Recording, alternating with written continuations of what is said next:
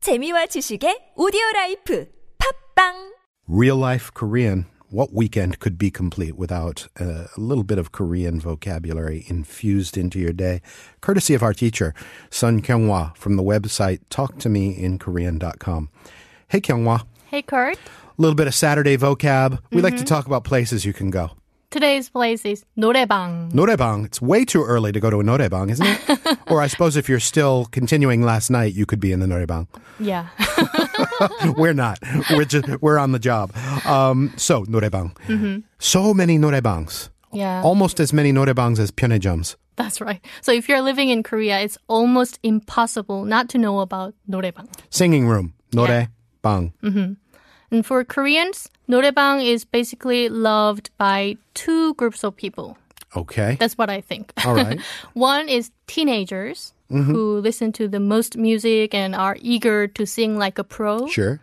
and they're so into mastering difficult songs. Mm. And I also remember going to 노래방 very, very often when I was a middle school and high school student with my friends. Mm-hmm. And you sing songs with a lot of high notes in order not only to show off your singing skills, but also to release your stress. Release those demons helps to scream and shout a little bit. High notes are a little bit, at least for most of us who can't sing that well, it's a little bit like screaming and shouting. Oh, Yeah. Uh-huh. You know what I mean?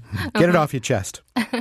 And when I was a student, especially when there was no such thing as 코인 노래방, where you pay by the song, Mm-hmm. Yeah. like a tiny one. Those are getting very popular. They're like little Yeah. Mm-hmm. Oh, phone booths. You can just go and stick a coin in. Maybe you can fit one more friend in there with you, and you just sing it up for about uh, half an hour or an hour. That's right. You have to love, I mean, singing, not like dancing or like too, being too crazy. But you said they weren't around when you were younger, so you would Yeah. go to a different kind. That's right. We were like short on money, Mm. so we wanted to sing as many songs as we wanted. All right. So like we kept pressing the chorus skip Mm-hmm. button, like kanju jump.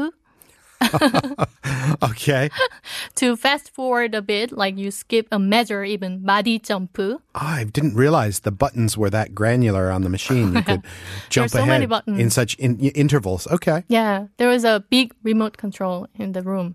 And even when, I mean, when we were younger, we wanted to sing the first verse only. Really? Yeah, to move on to the next song. as to soon heck as with the possible. Mm-hmm. bridge and the second refrain and the solos and the outro. Just the first verse. Yes. Next song. Yeah. All and right. there's a specific button for that as well.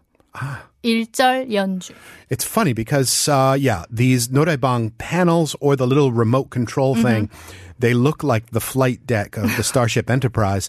And Yeah. I've never really known how to operate them in that depth, you know? Uh-huh. I thought I was cool when somebody taught me to search the list of songs one day, Yeah. uh, but I never knew how to skip measures and choruses. That's wild. So these days, if you open a songbook, Mm-hmm. as soon as you arrived in the room, people will call you 옛날 사람. Yeah. Yeah. Oh, are you using the book? You're Yeah. a 옛날 사람. Okay.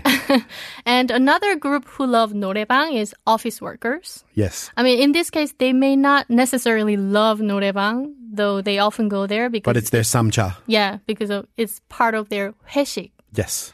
So some people who cannot sing hate it when they're forced to sing or don't like the culture where subordinates usually have to brighten up the atmosphere Mm-hmm. by singing upbeat songs.